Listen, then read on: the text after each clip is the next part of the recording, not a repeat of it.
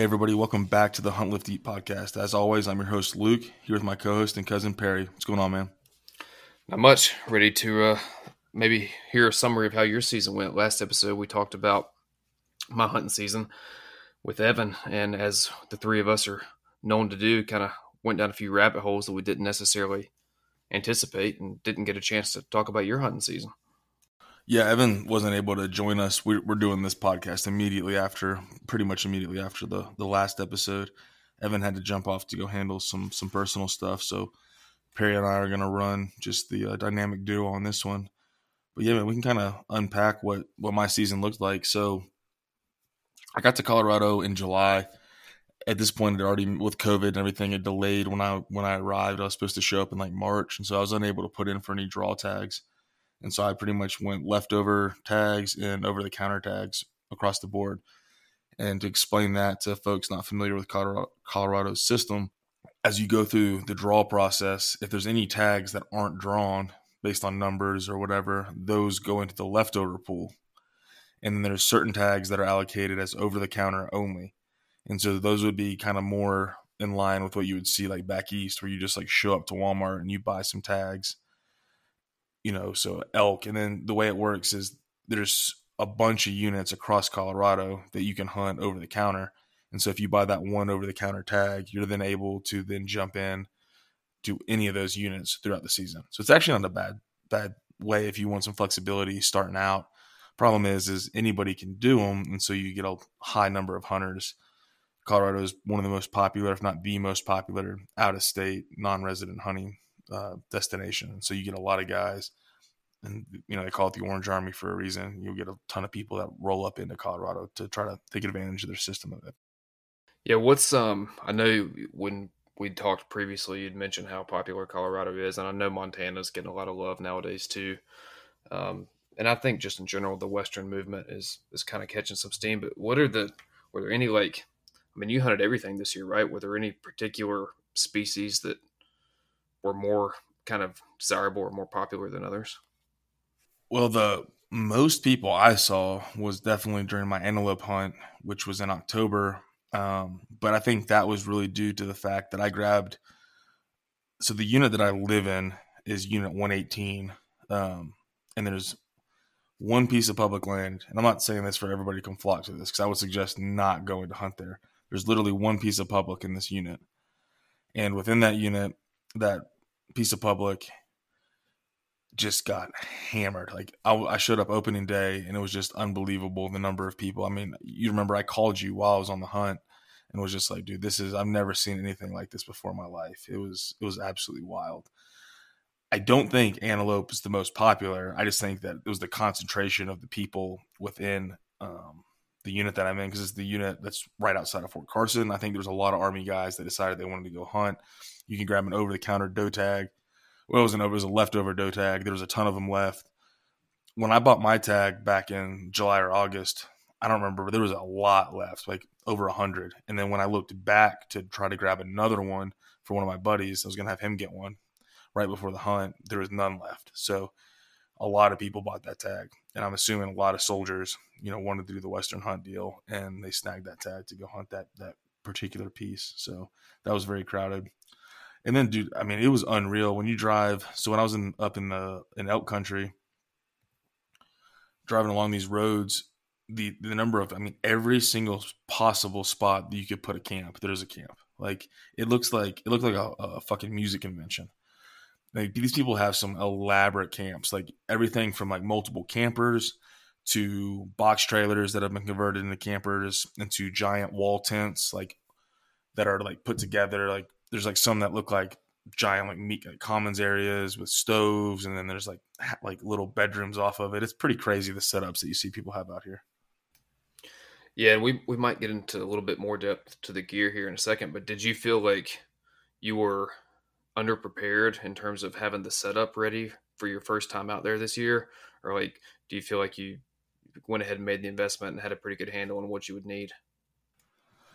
So for the elk hunting in the backcountry, I was a lot more prepared to kind of spike camp and hunt off my back than I was to actually set up like a very comfortable base camp next to the truck and then kind of fight out of there and be able to like move. And so I took those lessons and rolled it in my Wyoming hunt and kind of built out a better base camp. So next season when I'm elk hunting, if I do a similar type deal, I'll have like a, a big tent, kind of a wall tent, um, probably with some sort of propane heating within and a cot and like something a little more comfortable. And then I'll have spike camp on my back that I'll be able to, as I'm going out, if I get on the herd, I can stay on the herd and then just keep keep moving and following versus you know having to come back to camp every night. And so I think having the mix of the the different gear definitely helps. I was definitely more to spike camp to where like it wasn't super comfortable in our base camp. I was literally sleeping in the bed of my truck, you know, on a sleeping bed. It was fine. I mean, I had a camper top, you know, it was comfortable, protects you from the wind, but I think we could definitely have a more comfortable setup. Have a couple little luxuries because if you're hunting out of the truck anyways, like why not, you know, bring two burner, you know, Coleman stove, skillet, like all the creature comforts.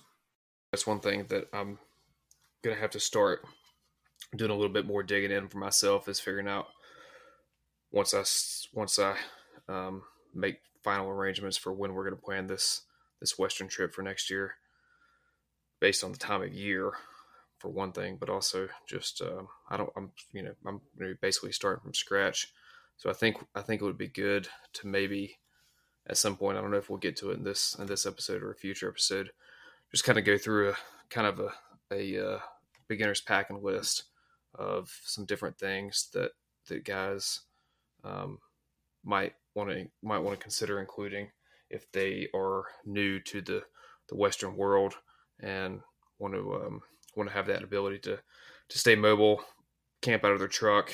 Um, you know, like I said, follow the herd if, if you're chasing something like elk. And um, I know for my own selfish purposes, that would be that would be something I'd be interested in. Yeah, I'll definitely need to sit down and like actually write down a list and go through all my kit and everything that I rolled with, everything I liked, didn't like, kind of build that out a little more. Um, I can talk. I'll touch a little bit on it though, with kind of what I was running. So um, I won't get into the nitty gritty of like everything I had, but just as a whole, where I kind of decided to put my money this year, um, as I was transitioning into the uh, the Western style of hunting was so like as far as the camo pattern, the camo I'm running, I'm running Under Armour, uh, Ridge, the Ridge Reaper setup, and really the only reason I'm running that is one. Uh, there's two reasons. One, I was able to get find it at TJ Maxx and at Sierra Trading Post, which is owned by TJ Maxx. It's like an outdoors version of TJ Maxx. Bargain bin. Yeah, I mean, just going after good discounts and like pretty quality gear. You know, like Under Armour is not the tip top of the line, but you know what? It's it's pretty technical and it's pretty decent stuff. And then also I'm excuse me if you guys haven't picked up on it like i'm proportionally a little I'm, I'm short i'm five seven and then i'm i'm a thick boy i'm like you know 205 210 and so i wear like anywhere from like a 29 to 30 inseam and then i'm like a 33 inch waist and so it's really hard for me to buy a lot of the hunting gear like first like a lot of the sitka they want you to be like a 32 inch inseam if you have that you know 32 to 34 inch waist and so that's a pain in the ass for me. And so Under Armour, you can actually buy it by like inches, so you can get your like 34 and um, 30. So like they have the sizing that way, and that was one of the reasons I picked Under Armour. If I can find other companies, you know, Under Armour, I've got I can do like a full review. Like I've got kind of pros and cons on their gear and what I like and what I don't like about it. Um, but I already had a lot of their gear, so I just kind of built out the rest of the Western system, and I went with uh, their puffy and then their Gore-Tex. And that that's key to, to what I think you, you need to have. Like you need to build your base layers and all that and have your layering system. But having that warm layer of you kind of your down or whatever your your kind of puffy, really warm uh, insulated layer, and then your your rain gear is very important. It's less important in Colorado because we don't get a lot of rain, and then if we do, it's gone, and then it it just dries. It's so dry the areas you can dry out gear very quickly here, but elsewhere you know, it, it's not like that. And so, like having really good rain gear is important. So, I would definitely suggest that. Uh, your footwear is key. Uh, key. I was running uh, Merrell Phaser Bounds, which are not top of the line. Merrell's not the best boots out there. But when I was kind of weighing it, I was like, you know what? I, am comfortable with Merrells. I've worn Merrells in the past. I know I'll at least get a season out of them. I'll get a cheaper boot, and then maybe next year I'll upgrade to either like some Schnees or one of the other top of the line brands. I you know I just needed to kind of like budget where I was going to put my money. So I think the ones I grabbed were like 200 bucks with the discount I get uh, through being military with Merrell. And then after that, you know, you're really focused on you got to have a pack, obviously. There's tons of options for packs. I wouldn't get super worried. People, I think, overanalyze packs. Like you just need a bag, man. You need something comfortable, like when you're starting out, like and you can grow and kind of really hone that in. But um, I just went with a an Eberlestock. Um, I don't remember the uh, the model, but I can go into some of that detail later. Yeah, that's something I've been spending a lot of time thinking about is which pack I'm going to get because it's like you say, there are so many options out there, and you hear so many different dudes talking about, well, for this type of hunt, this pack's better, and then you know, for this type of hunt, you might want might want to consider something else. You know, for me, living in North Carolina, hunting primarily North Carolina, Virginia, I want to buy something that I'm going to be able to use for whitetail at the same time. Not necessarily made out of money, and don't want to, you know, don't want to buy something that I couldn't potentially use out west as well. And let's say things came together and you know we got some bigger game out there, an elk or something like that, then um, you know just having the right pack is something that I don't feel like I have a good handle for yet, and it's something I still have questions about. Yeah, I can talk a little bit more about packs later. honestly, I don't even remember which model Eber- Eberlestock I have offhand, but I've liked Eberlestocks in the past. Um, I actually tore two compression straps while I was in the field off the Eber- Eberlestock. Uh, I haven't reached out to the customer service yet. I've heard great things about the customer service. I'm assuming they're going to fix it or replace it. So I don't want to like completely disparage them, but it is concerning to me that on a pack that's supposed to be pretty high end and tailored towards like backcountry hunters and military guys that I was able to like just me cinching down compression straps, ripped the seams off. So I think based on everything, all the research I've done, I'm going with Kifaru uh, for my new pack. 100% made in America. I've listened to Kifaru Cast. I talk about it a lot on, on here. Like I'm a big fan of what kind of what they represent, you know, and, the quality and the heart and soul they put in their gear. And I've heard nothing but great things. And they're based, you know, they're up in Denver, so I can just roll up there and get sized and fitted and like talk to the guys and kind of figure that out. So I think that's where I'm going to go. I will say it's very unlikely that you're going to find a pack that's going to work for both whitetail hunting and for uh, backcountry western hunting because of the size difference. So like my I run a Badlands pack for my whitetail um, hunting. It's, it's, a lot smaller. It's a it's a good little pack. It's it's basically perfect for my whitetail hunting setup. I like Badlands because they give a great military discount. A lot of my decisions are, are kind of based on like who I get, you know, if I can do the most bang for my buck based on the discounts that I, I can receive with the military, and then some of the pro deals I get as well. And so I, I like Badlands. I've heard good things about some of their bigger packs. Um, they are made overseas. You, you, know, take that with a grain of salt. Most most stuff is these days. I mean, hell, a lot of the apparel that I sell is made overseas because it's just so hard to find shit that's not these uh, nowadays. Um, so Badlands is a good option. They have a pretty fat discount. I know you're on Guidefitter, um, and Guidefitter is one of those. If, if, for all you listeners, if you guys aren't taking advantage of a lot of the discount sites, especially I know we have a significant portion of our listeners that are military and law enforcement and like first responders. Like there's a ton of huge discounts out there for you guys. Um, DM me. I'll, I'll do a maybe on the the show notes. I'll do a uh, a list of a lot of those websites that you guys should be taking advantage of that you can kind of submit your credentials to and save a lot of money because that's huge. You can save a ton of money by taking advantage of uh, you know the kind of little entitlements that you guys will get. Yeah, and that goes back to a little bit about what we talked about in the last podcast is doing a little bit of extra work, doing a little bit of extra digging to go and track down some of these deals and figure out where you can can stretch a dollar and where, what you might be able to take advantage of if you're if you're law enforcement, if you're military, you know, what have you. Um, you know, it's just there there are a ton of a ton of good options out there. There's a ton of companies that are willing to support um, and and want to support the people that that are you know um, that are choosing careers of service, and and so that's something to definitely take advantage of. Yeah, a lot of folks. I'll talk to my buddies and I'll be like, "Hey, like, are you on these sites?" And they're like, "Oh no, I haven't even looked at it." I'm like, "Dude, like, this is. I mean, like, you go on LEO Adventures if you're military or law enforcement. It's 25 bucks a year. You get 40 percent off Sitka. Like, that's a lot of fucking money. Um, you know, and so there's some massive, massive deals to be had out there to save a ton of money and get these get these deals for you know those those y'all that are working those industries. Um, not to go off too, too much on that. Definitely look into it for those of you that that qualify. But even if you don't, you can look, like I said earlier, like TJ Maxx, Sierra Trading Post, you can look at a lot of these other discount, trying to buy used gear. You can buy very lightly used gear all the time. I bought a lot of used gear. I'm a big fan of that. Um, if I can't get it discounted from one of the military deals, then I try to look for it used first. And that's huge. I mean, I bought my bow basically, it was a year old when I bought it. I was uh, in 2017, I bought it 2016. Hoyt uh, Carbon Defiant Turbo pretty much for 50% of the value of it was the year prior. And Perry bought a used bow. Like, um, you can definitely find some steals out there. Perry, you can kind of talk about the bow you found. Very similar situation to me. I was, I knew that I uh, wanted to get into bow hunting. We, we talked about that, but just started looking around and just friend of a friend kind of deal came up. And um, I, I, you know, I went into bow hunting with really no brand loyalty, didn't have didn't have really any idea and found a guy that had a Mathews, and he was wanting to upgrade and it was a year old and he made me a heck of a deal on it. And those those kind of deals are out there all the time um, with with the with the technology we have at our fingertips. You know no reason not to to see what's out there.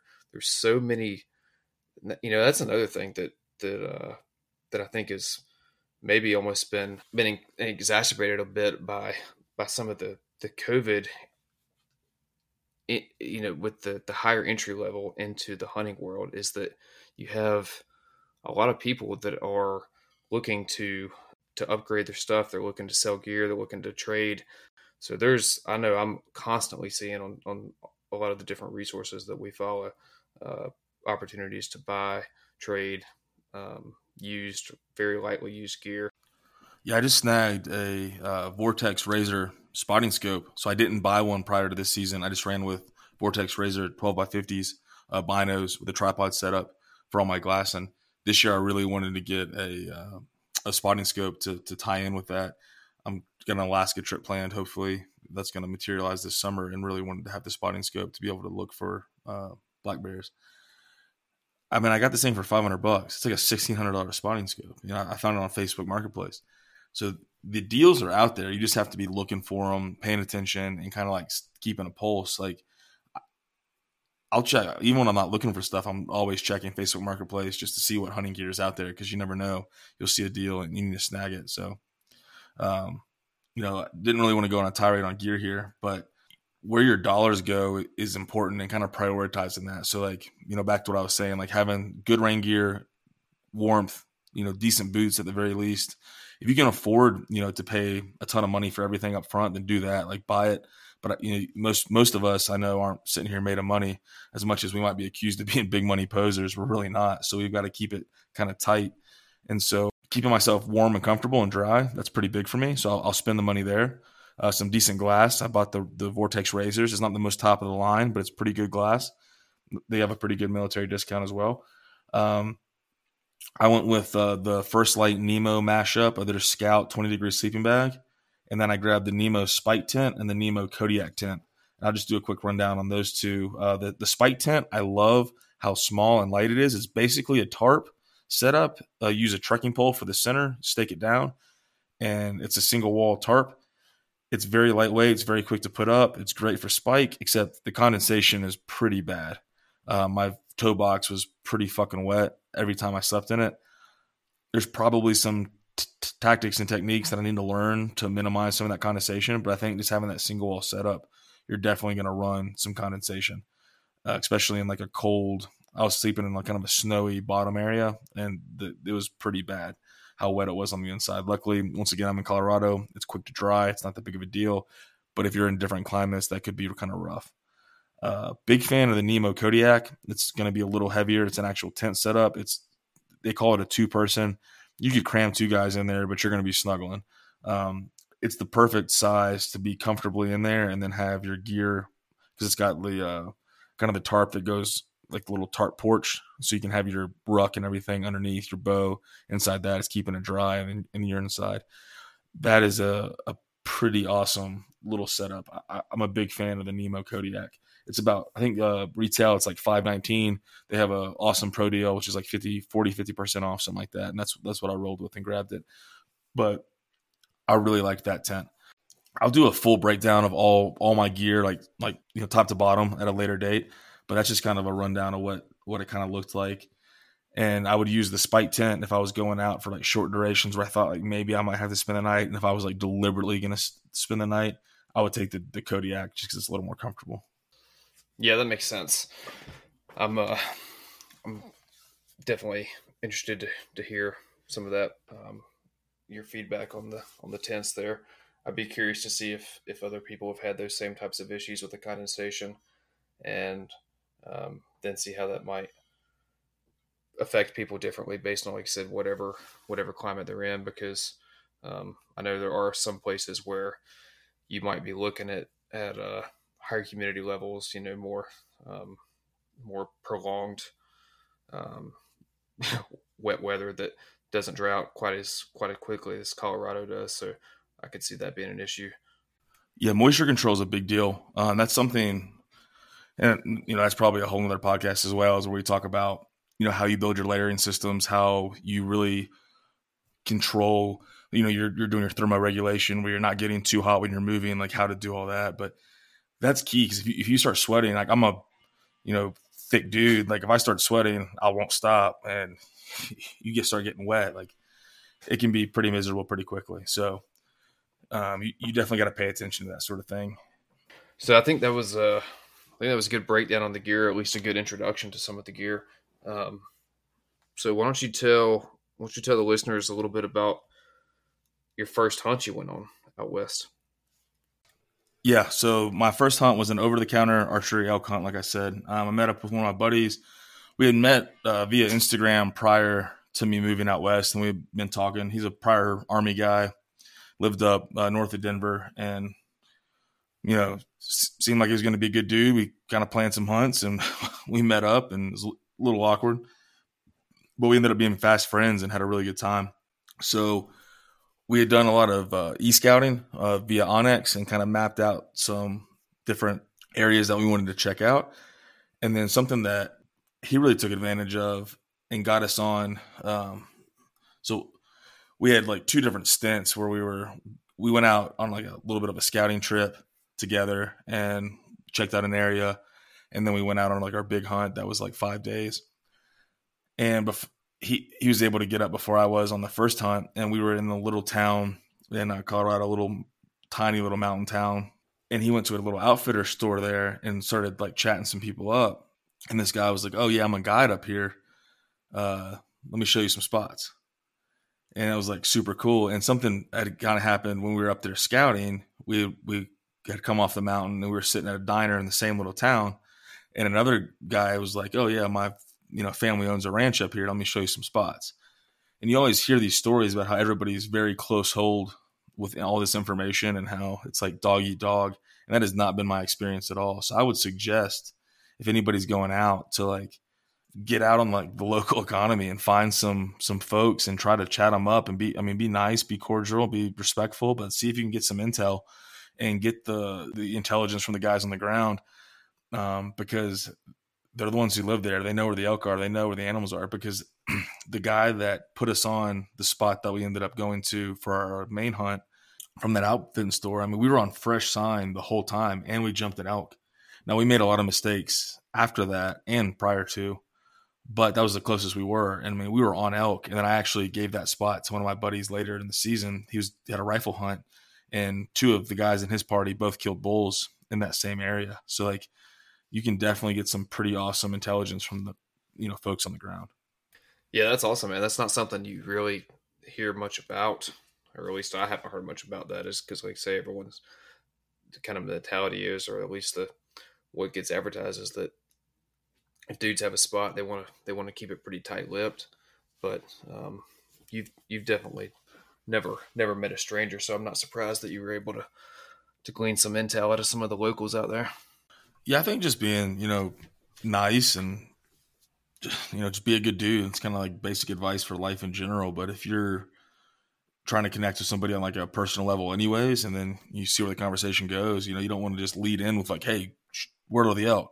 But if you just build like you know a little bit of rapport early on, you can see where that goes, and it definitely worked for Victor and I. It was pretty cool to see.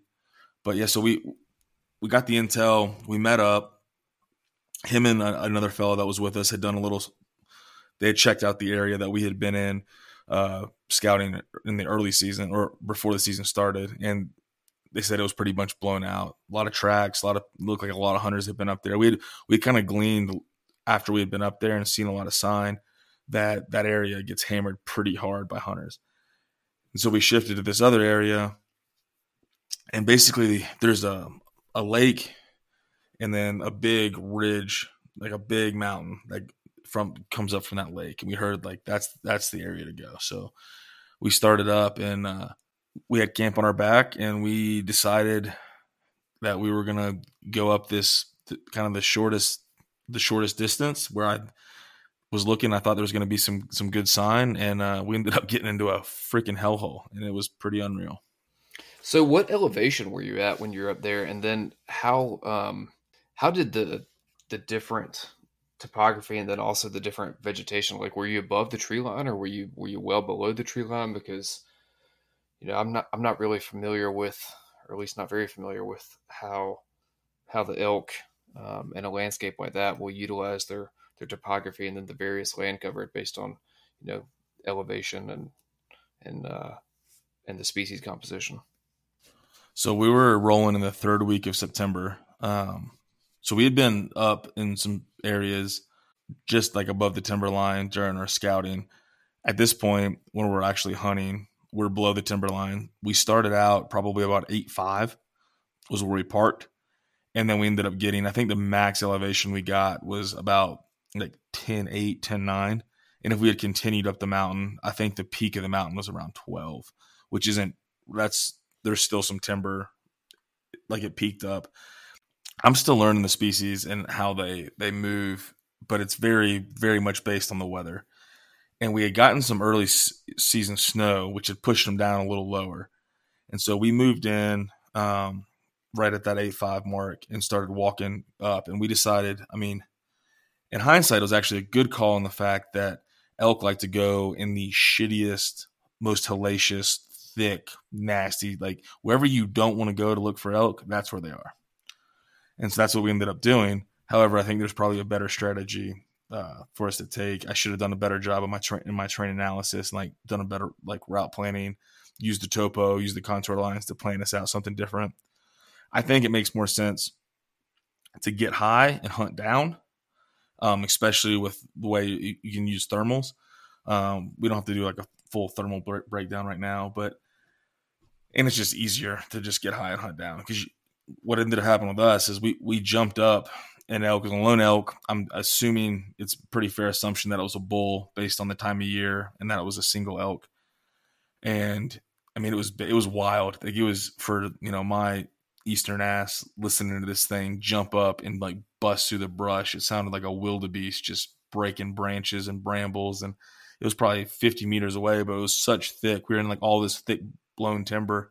We were moving so slow, man, because like you're constantly just like climbing over shit, going under stuff. You got your, you know, full. You know, I think I was running like 55 pounds on my back with my bow and everything else, and you're just moving slow. And then like this elk just takes off galloping through the the woods. It was pretty wild.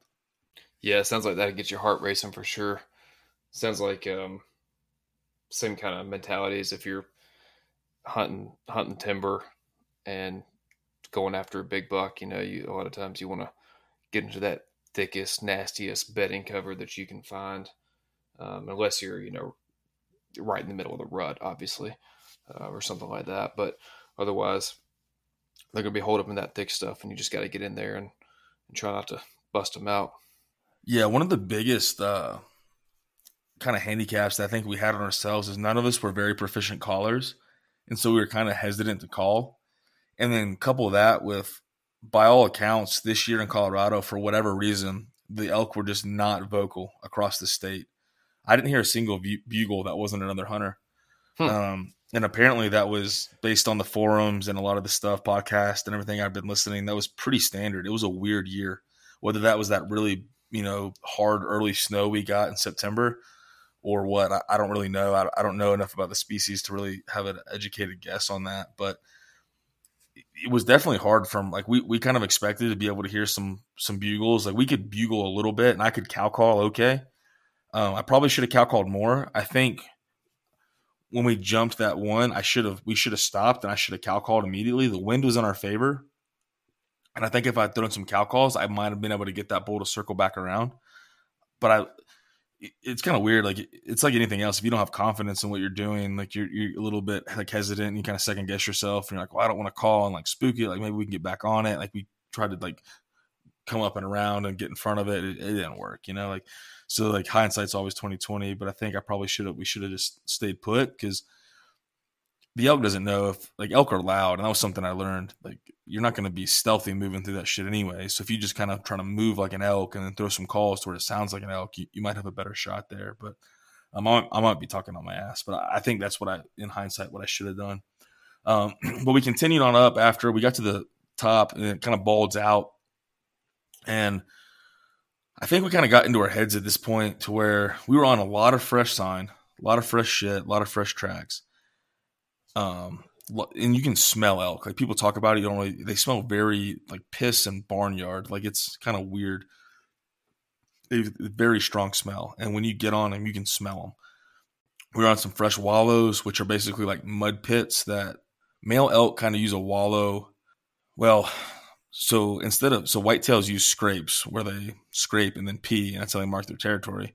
Well, essentially, an elk a bull elk uses himself as that scrape where he pisses on himself and he just like stinks and that's like he's the attractant. It's and like they roll drunk. Yeah like exactly. Me and my, me when i'm boozing. And so they'll wallow in the mud pissing and just like getting real nasty and then that mud will hold the scent and then they, they'll leave the wallow. So you can get like like some wallows early season are basically just water holes they're not too bad but you get like a mid rut wallow like those things reek. It's it's it's hard to describe the smell until you like get there and you're like oh shit like i get it now like i heard it in podcasts like i smell that. Do they maintain those things throughout their rut? Is it is it something that they you know continuously kind of come back to?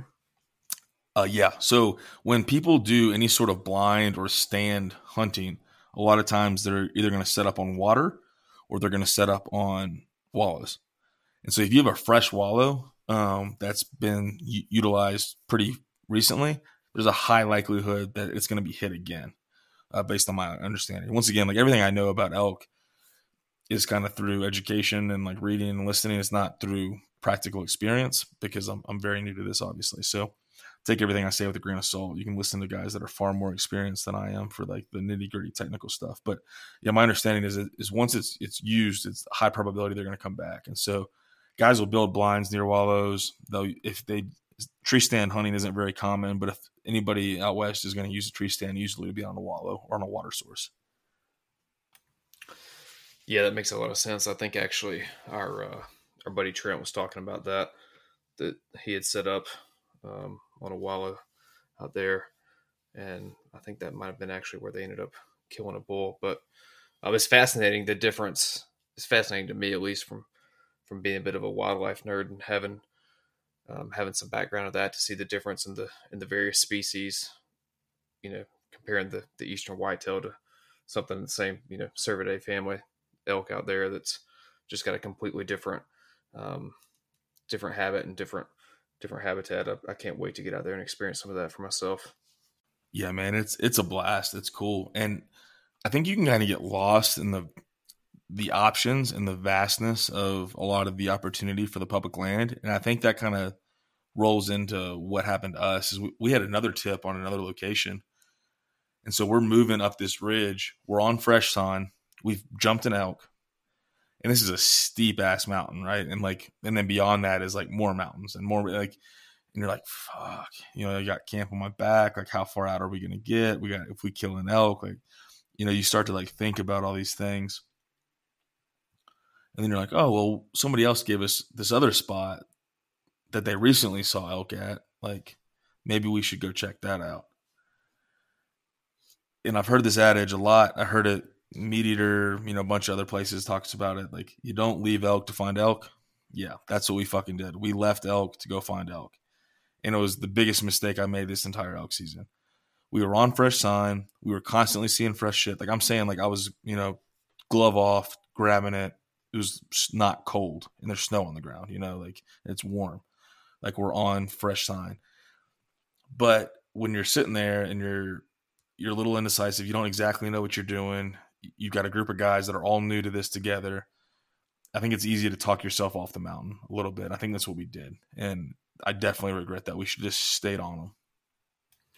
Yeah, I was just going to ask: is that is that something that's uh, that you would attribute to your lack of experience in in that world, or or maybe just you know inexperience in in those conditions, um, thinking that maybe you know the grass was greener on the other side, or maybe that that other path down the woods might might be a little easier. I mean, what what was your kind of mindset beside or behind making that decision? So I tend to be pretty aggressive in nature, and so I was wanting to keep go go go go, and then so the the, uh, the guys with were a little more tempered, probably in, in you know necessarily not or not necessarily for the, like the, the worst. It's it's it's kind of smart. They were like, hey, like if we keep jumping them and pushing them up the mountain, like we're, we can't compete with an elk, right? Like how are we gonna keep catching up. We're just to keep pushing, keep pushing, keep pushing. And there was some validity to that. And so, you know, sitting there, we, we talked about it, and it's like, okay, we know there's some elk here, but it's unlikely we're going to be able to close with. We're not calling very well. They're not vocal at all. They're completely quiet. Like I said, the only bugles we heard were from other hunters. And you can kind of tell everybody's running like the same, you know, off the shelf call off of uh you know from Cabela's or Bass Pro, the one that you don't actually have to know how to use a reed. You just like blow into it, and they all sound the same. And like very quickly, I'm very inexperienced, and I could tell they all sounded the same. And you can kind of tell those versus like an actual elk. Not that I've heard an actual elk in person because they weren't fucking bugling, but I've listened to videos enough. And so, yeah, I, I think we just kind of talked ourselves off the mountain. We sat there and we were like, well, if we keep moving up, like what are we gonna do? Can we get to them? Yada yada yada yada. Let's go back down. We can go grab a hot meal, maybe get a shower, and then go back up to this other spot. Which, from a the perspective of getting to see more country, wasn't necessarily a bad thing. But I definitely think we had no business leaving hot sign because when we went to the next spot, we was everything was weeks old. All the tracks, all the shit, everything we were seeing was weeks old, and that area was peppered with people and I, I, guarantee you probably you know late august early september that elk herd was moving through the basin that we were in but they were long gone by that point.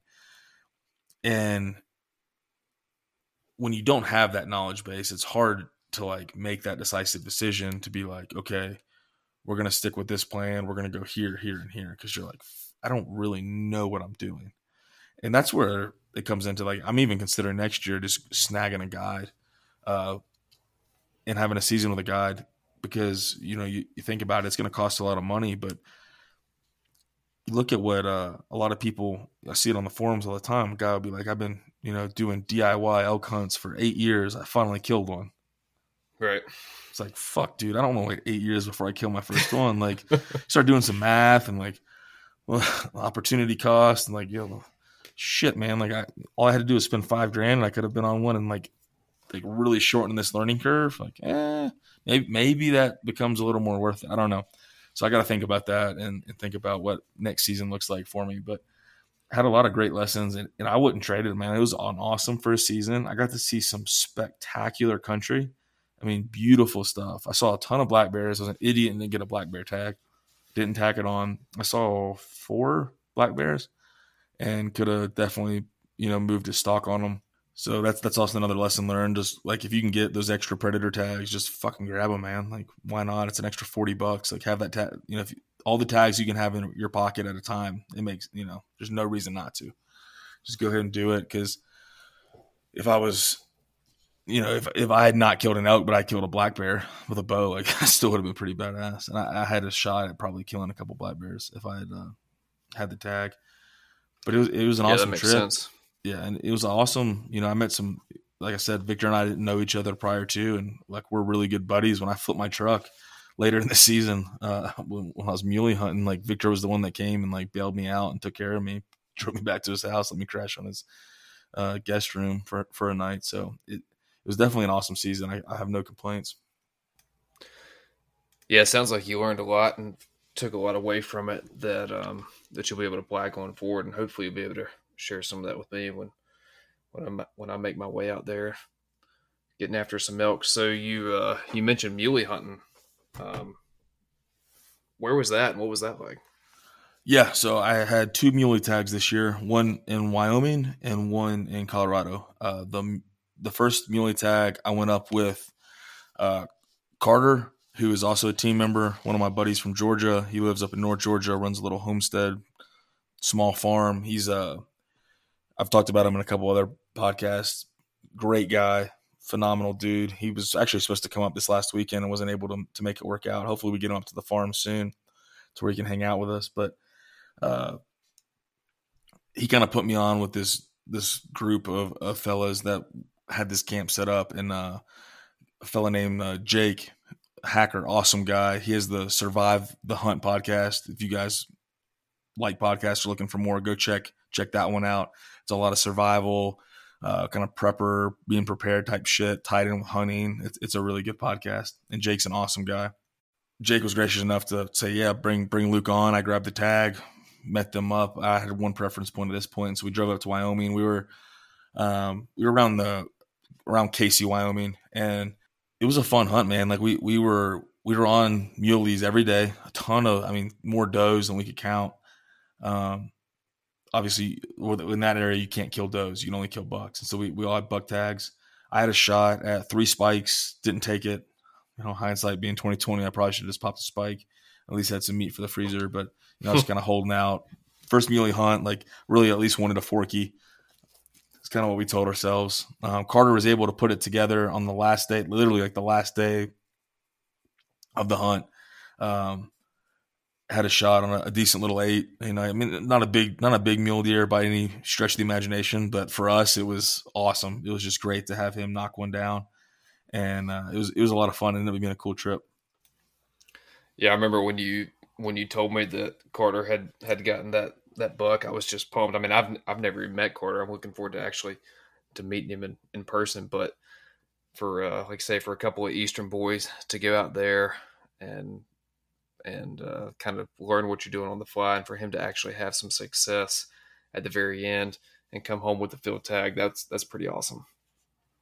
Yeah, it was super cool. And Carter's buddy Spencer was with us as well, and so it was just cool. Like you know, the whole time we'd been kind of like going back and forth on who was going to be the shooter, and then it just so happened that that, that day Carter was kind of up and he uh, he had it. So me and Spencer were there just to support and help him out, and Carter got it done. It was cool.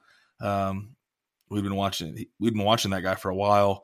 I'd actually moved over. He'd been bedded down, and uh, when I moved up to Carter's position, it actually caused him to jump up, and that's when Carter popped him. So it, it worked out pretty well for us, but um, it was cool.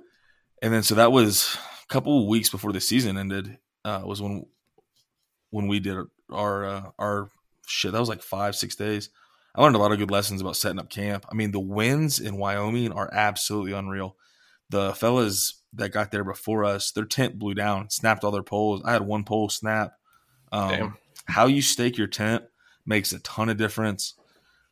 I've never been a like really had to worry about staking that much because in the east we just don't have that high of winds, man. We were getting like 85 mile an hour gusts. Like it was ridiculous. That's unreal.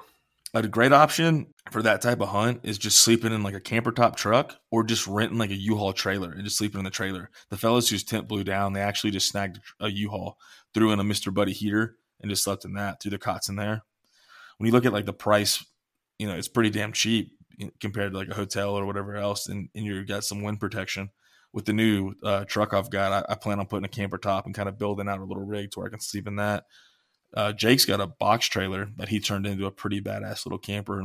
He's got a gravity fed sink and heater, and he has a cot in there and everything else. So you get there's a bunch of different options, but you definitely have to be cognizant of the winds and think about that stuff. That's you know the rooftop tents are kind of in vogue right now, and I'll tell you what I would not want to be in in those types of winds is a fucking rooftop tent So for all you guys kind of getting into this, I would I would definitely consider having some better options than being perched high on, on top of the roof of a truck.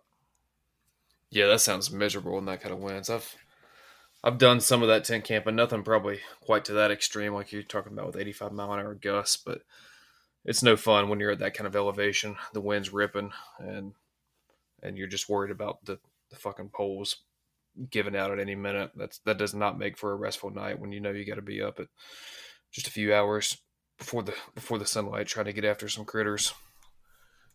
Definitely not. That's uh so absolute pro tip for all you guys out there if you guys don't do this already. And every toiletry kit I have, I have several packs of soft foamy earplugs. Lifesavers. You stuff those things in, those high winds, you don't even register it. I was talking like Carter and Spencer were waking up constantly, and I put those earplugs in. I was out, didn't wake up once. So, big fan of the earplugs. I learned that trip in the or, or trip that trick in the army because you sleep in bays a lot with a bunch of dudes snoring and farting and scratching their asses through the night. So, earplugs are are a must have in my opinion. Yeah, yeah, life lessons from the army right there. Yeah, pull out little nuggets here and there, but. So what was next? Antelope. Well, I went back up for Muley. Um, oh, yeah.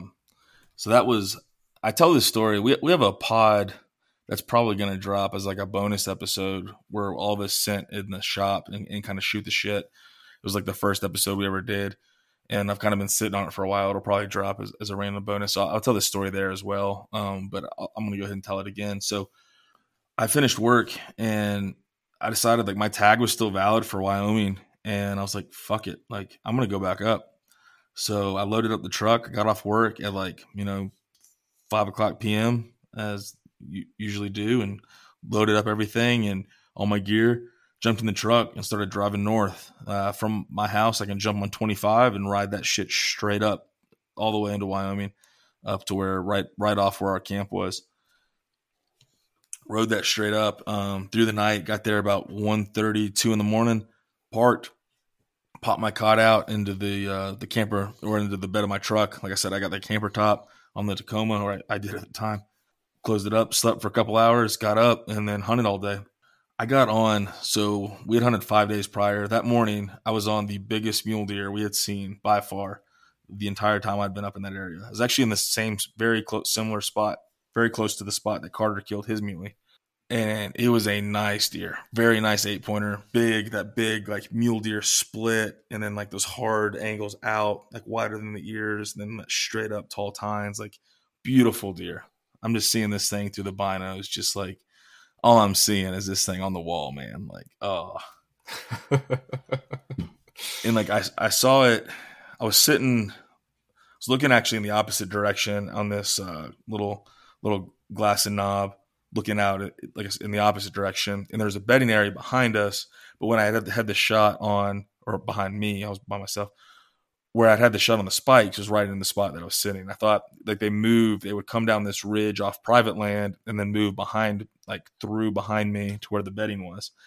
In the morning, it was a good morning spot to sit, and so I thought I'll sit here. Well, I happened to look behind me at one point through the binos up and glassed, and I mean, I just saw, well, I saw a smaller buck first, but he's a little forky. And I was like, okay. And I started paying attention to him. And then I, I looked back and then saw the big boy and was like, oh shit. And honestly, I probably got too excited and too aggressive. And I moved too quickly over there. I was initially going to take a roundabout path, but as I was moving up to that, there was six does bedded up directly in front of me on the ridge and so I couldn't go the route that I wanted to go, where I was going to use the topo to kind of mask my movement. Because if I had moved forward, I would have busted those does, and they probably would have pushed all the deer out. And so I was kind of like stuck between a rock and a hard place. Yeah. So how far out were you when you made that that move? Like, what was what was your range, your distance? Uh, so when I turned around and glassed, so at that point it was probably like 800 meters. It, eh, six to 800 somewhere in there, not too far. And so, like, I had moved, I was going in, like, so I'm trying to describe this well. So, directly behind me, like, if I'm facing the 12 o'clock, he was directly to, like, I don't know, my eight. And so I moved to a little knob that was directly to like my my four. And so at my four, I was going, I was going to try to like use that topo to mask my movement as that, and then get to the backside of that knob to be able to glass some more, figure out exactly because he was like right on the property line between the private and the public, kind of triangulate exactly where he was based on my onX, and then be able to like pick out a plan from there to move. And then I could there was some more topo that I could have used to kind of mask my movement, but because those six does were bedded like the whole ridge is like oh, it's a sage ridge and they were all bedded through there. And so i had to stop and then back back up and then go to another knob that was directly in front of where the the the big buck was bedded. And so actually when i moved into that position i pushed him like i said in the last podcast muleys are a lot more forgiving than whitetails so instead of just like jumping and booking and you know being out of the fucking state he just trotted, but he trotted enough that now he was on the other side of the damn property line and he was on the private land. And so I get all yeah. set up, get my tripod, I got the rifle, get my binos set, and I'm just sitting there laying down. I'm just like trying to like calm down. My heart rate's up, like I'm, I'm you know, like I'm looking at a pretty nice mule deer here. I mean, he this isn't a world class mule deer for anybody listening, but but for Luke Cox, this is a this is a nice fucking mule deer. Uh, my standards weren't very high. I was very excited.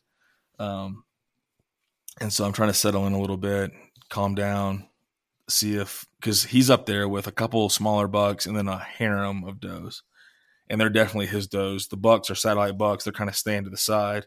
The rut hadn't really started yet, but you can kind of see a little bit of pre-rut behavior. Like if one of the young bucks came in, he would kind of like edge him out, and they'd do a little bit of like sparring, nothing crazy. Like they weren't fighting, fighting, but you could definitely see some of that pre-rut activity, which is really cool to watch. I ended up watching them for like three hours, which was really cool in hindsight. But dude, the whole time, and I talk about this in that other episode, like the whole time I'm just thinking about like, man, could I take this shot right now? Like, yeah, he's just like 50 meters on the other side of the line, but man. Yeah, it's one of those gut check moments where you have to look at yourself in the mirror and say, what do I want to do versus what do I what what's what's the actual right call here in three hours? Man, that's a long time to be staring at that decision. I think uh, I think ultimately you made the right one, but golly, first first mule deer sounds like it was a pretty pretty nice buck. That's tough. Yeah, it was it was a hard call to make, man. Because I, I, sat there for a long time. It, it, probably for my benefit in the long run is he did continuously kind of get up and move and bed a little bit further and further. And so he was going more and more on the other side. And if he had sat there very close the entire time, the temptation would have been pretty, uh, pretty big.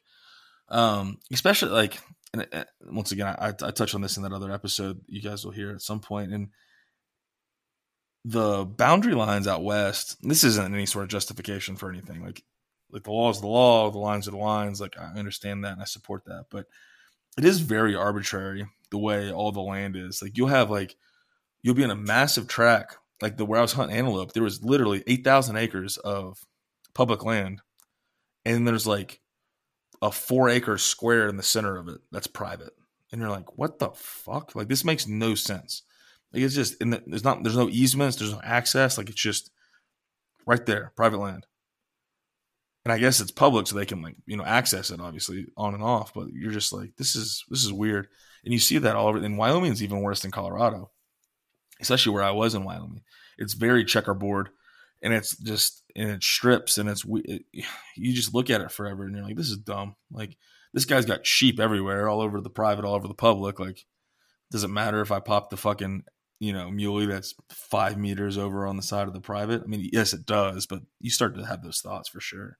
Yeah, it, it really is a foreign concept if you're used to the, you know, the Eastern model. I mean, uh, you know, property lines can be, you know, even private property lines can be arbitrary at times, but to to talk about you know a four acre island in the middle of something that vast or or some of the other situations that you've described out there where you have these these public private boundaries that on you know at face value don't make a whole lot of sense.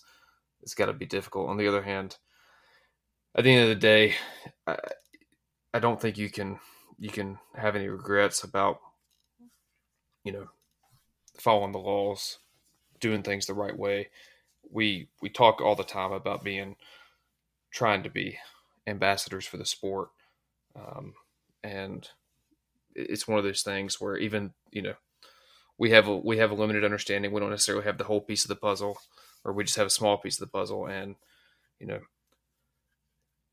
might not make sense, but and the end of the day you didn't you didn't get the buck, but you didn't break the rule. Did what you're supposed to. Yeah, for sure. And it's it's one of those things and we've we've talked about it in the past, but like we didn't always grow up, you know, following all the rules and, and doing all the right things. Um, definitely didn't. You know, I joke and, and, and say like, I didn't know there was that rifle season was only two weeks in Virginia until I was like 23. And that, that's not entirely true at all. It's actually not true, but it just kind of a, just speaks to the level of like, I don't want to say flippancy, but like we just just kind of hunted, man. Like we didn't really think about a lot of stuff when we were younger. We just, especially since we didn't really have mentors out there, it was like me, you, and Evan kind of running the hunting side by ourselves from the time we were like 17 on. And we made a lot of mistakes together. We grew together. We we did some things that were probably unethical, definitely unethical. You know, in hindsight, but you know, there's some some gray within all that, and you, you have to learn and grow and I mean, fuck, dude. Ten years ago, I would have shot that muley and not thought twice about it. Not, I mean, I, I think that's a pretty safe bet. You know, when I was when I was twenty, I, I would have just shot that mule deer. It was very instant gratification. I was all about the hunt, the kill. It wasn't about the process as much for me. And I think with you know the age, you, you, get a little bit of temperance, you get a little bit of maturity, and, and you can understand that like, you know, do I want to make this decision or not?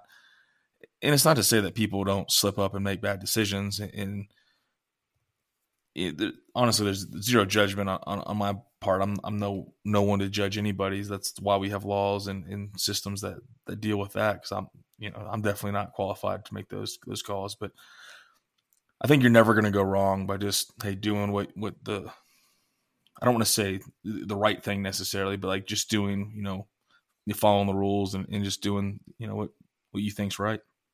Well, and didn't you say? I mean, I think you told me some of your, if you want to transition a bit, some of your experiences when you were out there antelope hunting, um, just with how crowded it was, with how many people were out there, and a relatively small. I mean, it, you know, it doesn't seem necessarily seem small to me, um, but still, for for out there for a public unit, a relatively small chunk of land some of the things that you witnessed just in your short antelope hunt with um, with different people doing questionable things.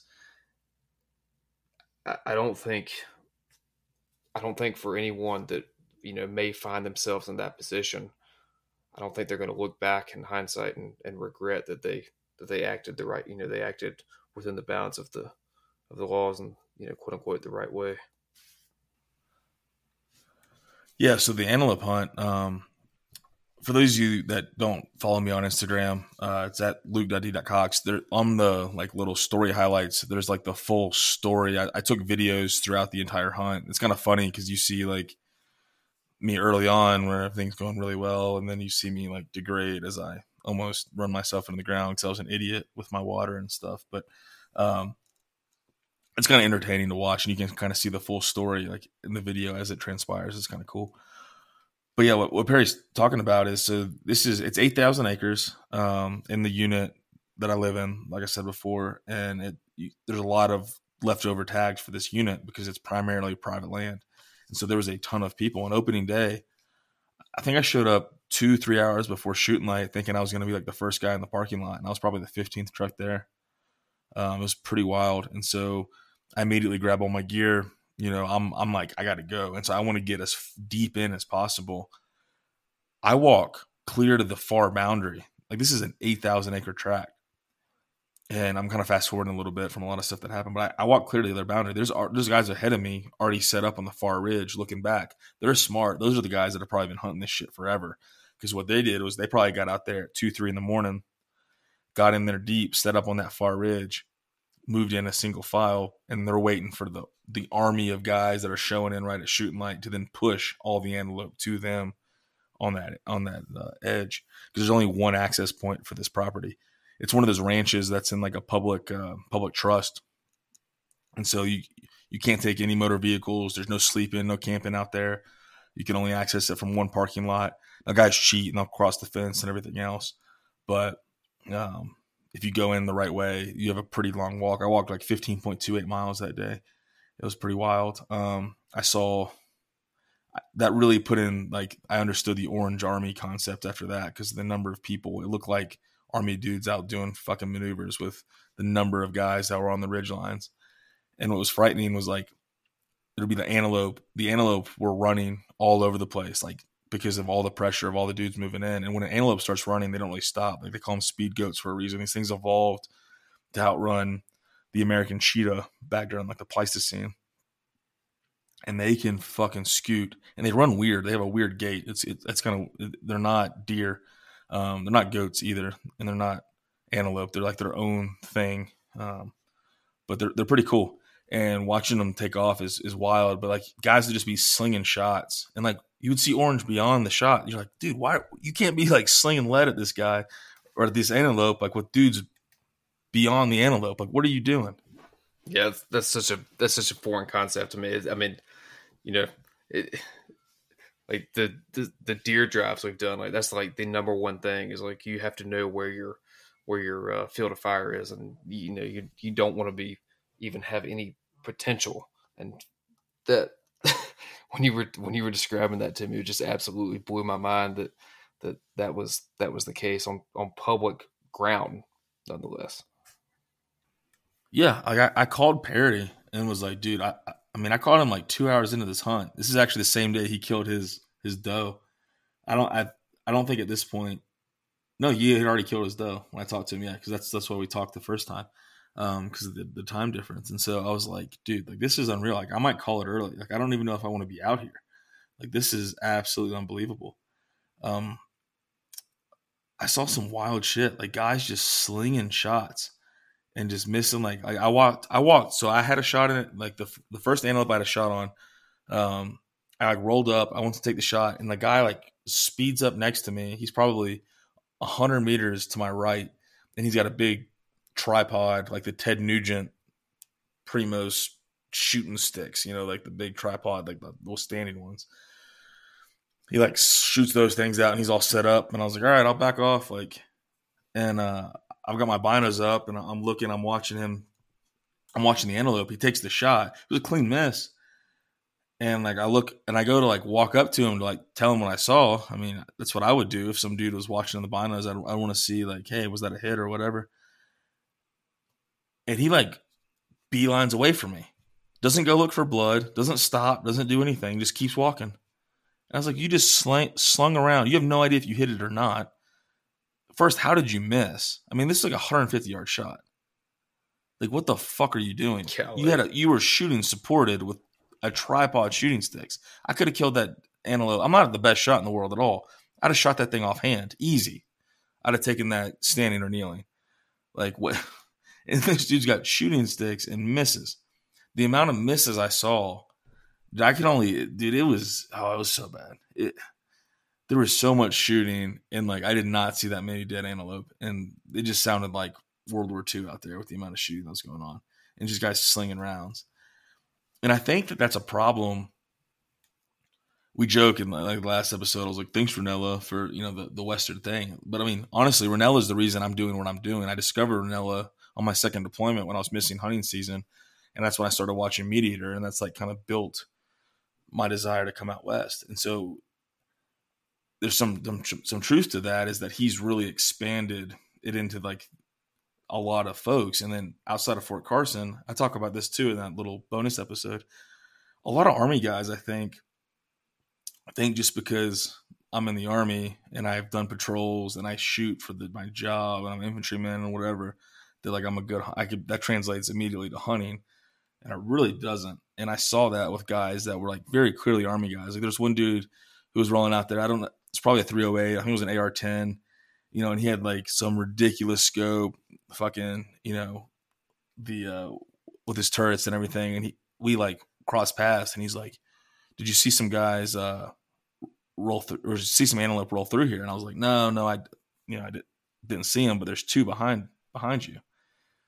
And he looks behind him and there's like two screaming across the ridge and he's like oh are they within within 800 if they're within 800 i can hit them and i was like and he, this guy had just told me that he had missed at 300 golly man. And That's, i was like that just blows my mind. I was like why are you shoot like three 800 like 800 at a running antelope? Are you kidding me? That's that's ridiculous. It, i mean that's uh, honestly it, it's unexcusable. You know and, and i think it goes down it's an education thing is you know we it's it's one thing to take shots in training. It's one thing to take shots when you're at the range and you're in a static location and everything's perfect right? You're you know all the variables. When you're shooting at a living thing it's completely different. You know i, I like to be 300 and then you know i've shot beyond 300 i don't i don't love it. That's one of the things with you know we were talking about building the uh, those new zero targets is having we're going to be able to really shoot at distance and start really collecting our dope to where we can be more comfortable taking those 400 yard shots because we know exactly, you know, the point A and point impact every single time we pull the trigger versus right now it's kind of fuzzy. And I think that's most people don't really know where that bullet's going when they're pulling the trigger out past 300 yards. And you, people take some silly shots. Like, don't get me wrong, there's some folks out there that are 100% qualified to take those shots. I'm not one of them. I don't think Perry is either. No, I'm definitely not. And that was, you know, Evan and I were, or Evan mentioned that with being being conservative with the bow, with you know, regardless of what type of weapon you're using, whether it's a rifle that can reach out to 800 or bow that can reach out to 80, if the dude behind it can't, then he probably shouldn't. And you know, that's one of those things that you just have to come to grips with. You know, as as an individual, um, we've all, myself included, taken shots that we shouldn't have, but you know ideally you learn from that you move forward and then you you know you realize that you know that's not how how i'm going to approach it in the future. Yeah i mean it's that growth you know like i said before like with age comes temperance because we've all made those bad decisions and i could be the the spokes the spokesman of like what not to do as a hunter and just in general with decision making. So everything we say it's not to be preachy it's that we're sitting from a spot of we've made these mistakes and we don't want the younger generation to make the same. And that's one of the reasons that was my motivation early on to kind of build an Instagram and then build a platform is like, we got to teach these lessons because if we don't, like, you know, who's going to, especially for new young hunters who don't have maybe a mentor in front of them or a mentor who's not, you know, maybe the best and, and continue to, to build that from, because I think a lot of the, the, pe- the people that are out there in the hunting sphere, like, don't get me wrong, they, they have a great platform. And they're teaching and they're doing a lot of awesome things, but it, can be hard to relate to some of those folks because they're not exactly have the same circumstances versus, you know, Perry sitting there.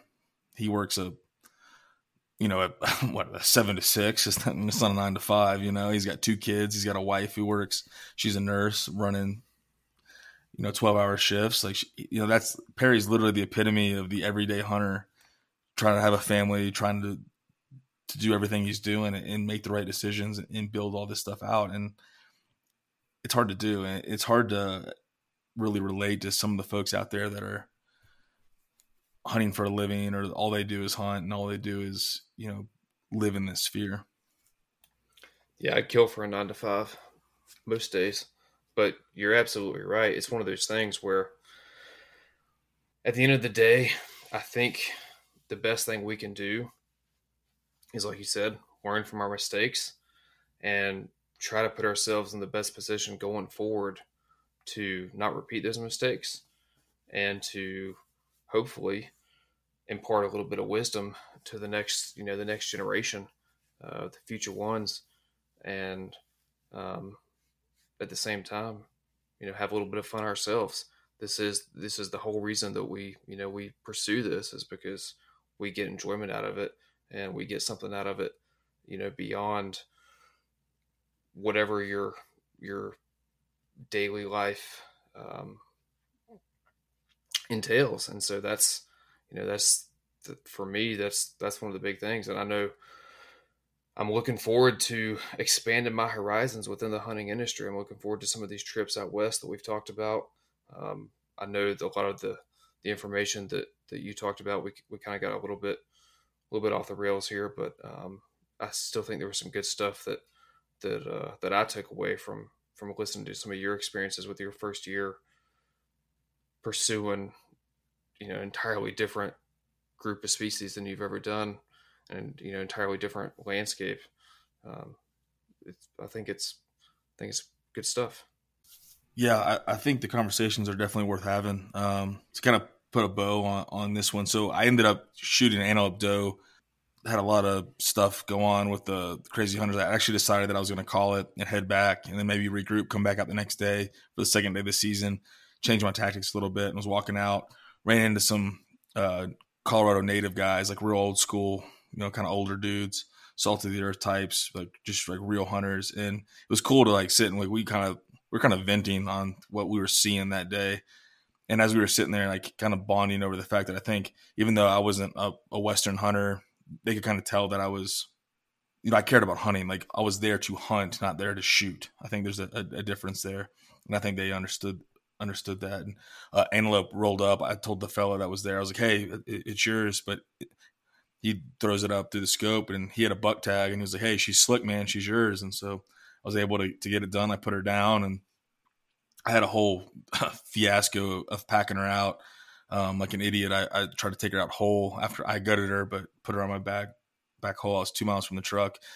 Go check out the Instagram uh, story if you guys want to see how that went. Cause I don't need to go into all that detail and unpack it. it. It was pretty bad. I was out of water and it was, it was, it was pretty rough going. Um, ended up working it out, but a lot of, it was lessons that I that I already knew. I just was stupid and, and made a lot of careless errors as far as my planning and in my you know water consumption, water packing, all that kind of stuff. And I didn't take the time to actually quarter her up. So there's definitely some stuff that you guys can learn from that. So definitely go check it out on Instagram. But long story short, with with that, it, it was an awesome hunt, and I, I, learned a lot too. The biggest thing was like I was very negative um, up until the point that I ended up linking up with those other guys and then ended up working out. And the thing with hunting is it can change so quickly. Like we can sit there and we can second guess ourselves. We can we can say we're in the wrong spot, we're in the wrong area, or there's too many hunters, or there's this and that, and it can change on a dime. And so you guys have to make we have to maintain a positive mentality and and stay after it because I know Perry, you, you do the same thing. So you have the conversations where you sit there and you're like, oh, I'm in the wrong tree. Like this isn't the right tree, but you're in the wrong tree until you're in the right tree. Like you know what I'm saying? Yeah, absolutely. And I've ha- I've had those moments myself, and there's there's times where you find yourself, you know, second guessing an entire hunt, an entire season can go by where you second guess everything you've ever done, and then you have, you know, you have success. You can you can have the opposite situation where you find success early, like I did this year with my bow, and then you spend the rest of the year, you know, wondering if that was just a fluke and if you got lucky. The reality is, it's a challenge and it's not easy, and you know it is hunting. It's not shooting. We, we're not going out there just to, to, to pull the trigger. We're actually going out there to, to try to learn something and uh, to push ourselves. And I think at the end of the day, if you're doing that, call it a win. Once you start to fall in love with the process and not the outcome, I think it shifts the entire paradigm of your thinking and your experiences in general with hunting. And that was a revelation for me early on in my hunting uh, you know, when I was younger, it was all about the kill. It was all about seeing stuff. If I got skunked, I thought I was wasting my time.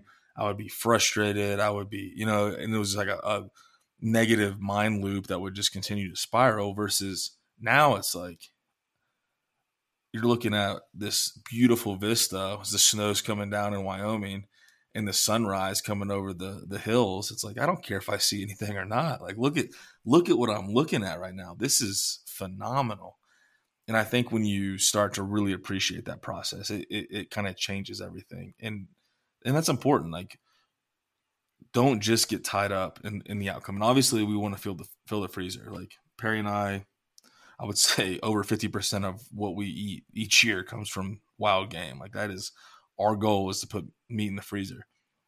But it's beyond that. It's the experiences. It's being out in the in the wilderness. It's being in these fantastic places, and that that kind of like pulls it all in and, and, makes it makes it all worth it. Because if you start doing like a, a, price per pound per hour for your meat, you should just go to fucking McDonald's. Like it's going to be a lot cheaper for you. I promise you that. So enjoy what you're doing and enjoy enjoy the experience because it's you can't find it doing anything else. I, I really like you can hike, you can mountain climb, you can do all this shit, but you, hunting, you just have a different relationship with the landscape than anything else. Well, it gives you a whole different relationship with your food. It gives you a whole different uh, way of looking at the natural world when you look at it. You know, not to sound too cliche, but kind of through a predator's eyes. I mean, every time I'm out in the woods, I'm out there, you know, thinking about how a whitetail is going to use this property. What what would a turkey do if uh, if it was here? You know, how would I if if I was actually hunting this this piece of dirt? How would I how would I approach it? What would be my access? You know, all these things come into mind. And you're right. It's it's a privilege. We have we have this awesome opportunity to take advantage of um, of the public lands that we're fortunate to have in this country. It's a it's a it's a it's a wonderful thing. It's something that I think more people, as you know, as as you you talked about the overcrowding thing, which is you know has its complications and has its difficulties, but it's something that I feel obligated that we should pass down um, and try to encourage as many people as possible to to get into and you know it's something that at the end of the day we're passionate about and we're gonna you know we're gonna continue to do it. Yeah we definitely are. That's one thing i can say for 100% certainty that we're not slowing down. I think we're just picking up and uh, 2021 is to be pretty awesome for the both of us. I think we're both to step outside our comfort zones a little bit and go into some pretty awesome hunts.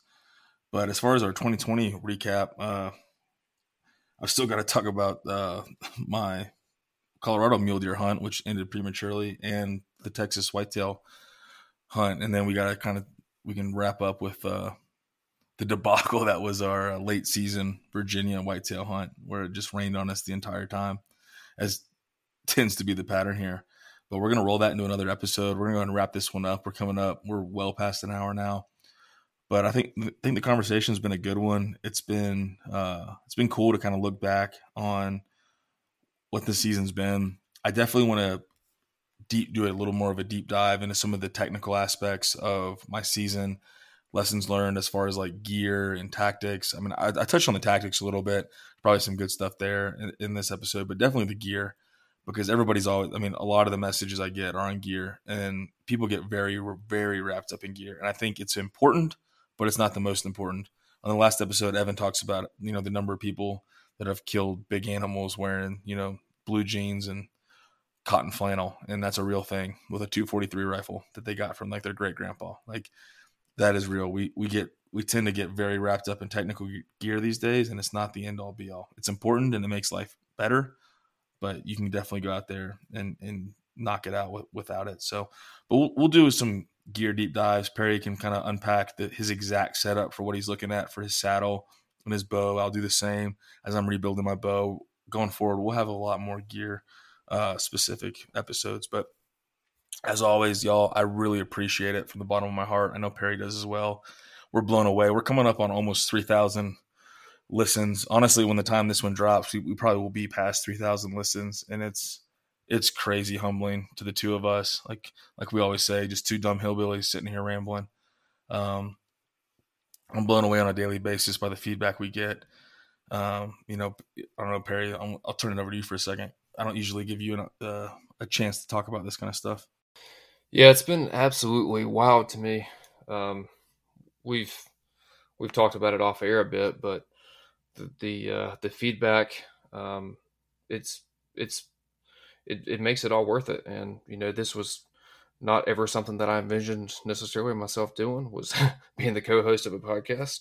Um, but at the end of the day, we're passionate about we're passionate about hunting. We're passionate about the uh, you know the the the lifestyle we choose, and if we can talk about it, and if other people can can have an opportunity to listen to maybe glean some sort of relevant nugget here and there from it, I hope they do, and um, it's an absolute honor, uh, and I'm looking forward to, to continuing the process, man.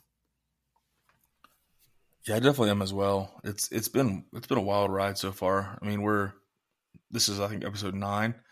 Um, it, it, it's crazy. It's it's already grown so much from where we started, and it's continuing to go, and it, it's it's cool. It's it's super, like I said, humbling, and one of the most rewarding things I've done done in my uh, short little life here, 30 years old. So I, I appreciate the hell out of you guys. Um, going forward, we'll, we'll continue to do this. Let us know any feedback you have. If you guys want topics, you know, we're, we're definitely looking to expand. We're going to bring on some more guests. We've got a lot of guests lined up.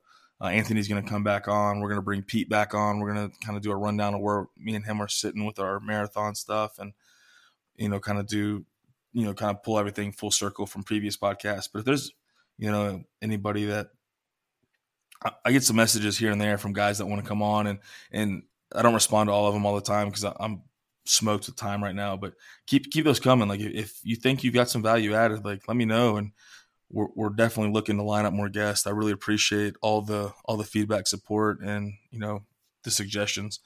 That's what we need. We we need that because Perry and I are both strapped for time. So when we get suggestions for podcast topics, it makes our life a lot easier. But definitely keep it coming, y'all. Thank you guys so much. Um, as always, follow us Instagram at Hunt Lift Eat Official. Subscribe to this podcast wherever you uh, subscribe to podcasts, and then go ahead and leave us a rating and review if you follow us on Apple. Um, as always, thank you guys so much.